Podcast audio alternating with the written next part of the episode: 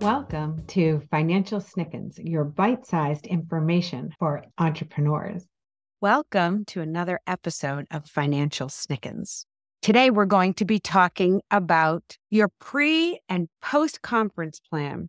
There are more than 270,000 conferences and trade shows each year. Conferences are absolutely one of the most valuable educational tools that you can use and if you go with the right attitude and you have a good plan for when you return, they can bring incredible value to your company. So here are some things to think about before you go. Think about why you're going. So typically there are three areas where we want to focus on. One could be marketing your services better. The other could be running your business better and utilizing best practices and technology. Or you might want to increase your education of the industry that you're in. And once you've decided on what your learning track is, then you can choose the workshops that align with your plan. And if you're going with another person, this is where you can collaborate. Maybe there are two workshops at the same time and you can't decide. See if your colleague wants to go to one and you can go to the other. Then exchange notes and key findings from the session have a plan in place for organizing the information you will be absorbing. Because while you're there, it can be overwhelming. And then when you get home, you have to be able to look at it in an organized manner.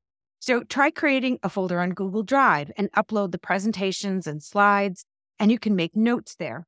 From there, we typically internally set up a checklist of action items that we want to take when we return home and you'll likely meet a lot of people and be collecting a lot of information. Take pictures of business cards or their conference tags. This way, you'll be able to upload them to the file and then set actions in place for when you're back in your office. Now, while you're at the conference, don't forget that some of the most valuable knowledge nuggets happen in between the workshops. Be open to talking to people. Ask people to have breakfast with you. Go grab a coffee. Also, go to the after events. They're usually sponsored by the vendors. And I do have to say, don't forget to talk to the vendors. There has been so many incidences after conferences where I've been able to reach out to a vendor to help us with a solution on their product. And it was because we had that relationship at the conference that I was able to reach out directly to them and get my issue solved quickly. So, going to these events also helps you to learn more about those who share your affinity with your field of work. There's nothing like being able to kind of let your guard down and being more of who you are and just have a casual conversation with people and find out more about them. Also, drink plenty of water while you're there and try to get some sleep. Early morning meetings and late nights can dull your brain. If you can, I highly suggest taking an extra day. Use the time to get with your colleagues and share notes. I have made this a practice of every conference we go to that I take one day after the conference and spend time and I ask colleagues to stay with me and we get together and we brainstorm about what we loved about the conference, what we didn't like, what we're going to do. And then you can decide on what action you can, a clear plan of action of what you're going to do when you get back to work. So it's very important to only pick three action items. If you choose too many, you get overwhelmed and nothing gets done. So you get back to the office. So you're probably exhausted, especially if you did it right. So try to follow these tips to unwind. Take your organized files and create a presentation for your team about what you learned most importantly, try to share with your team what your aha moments are.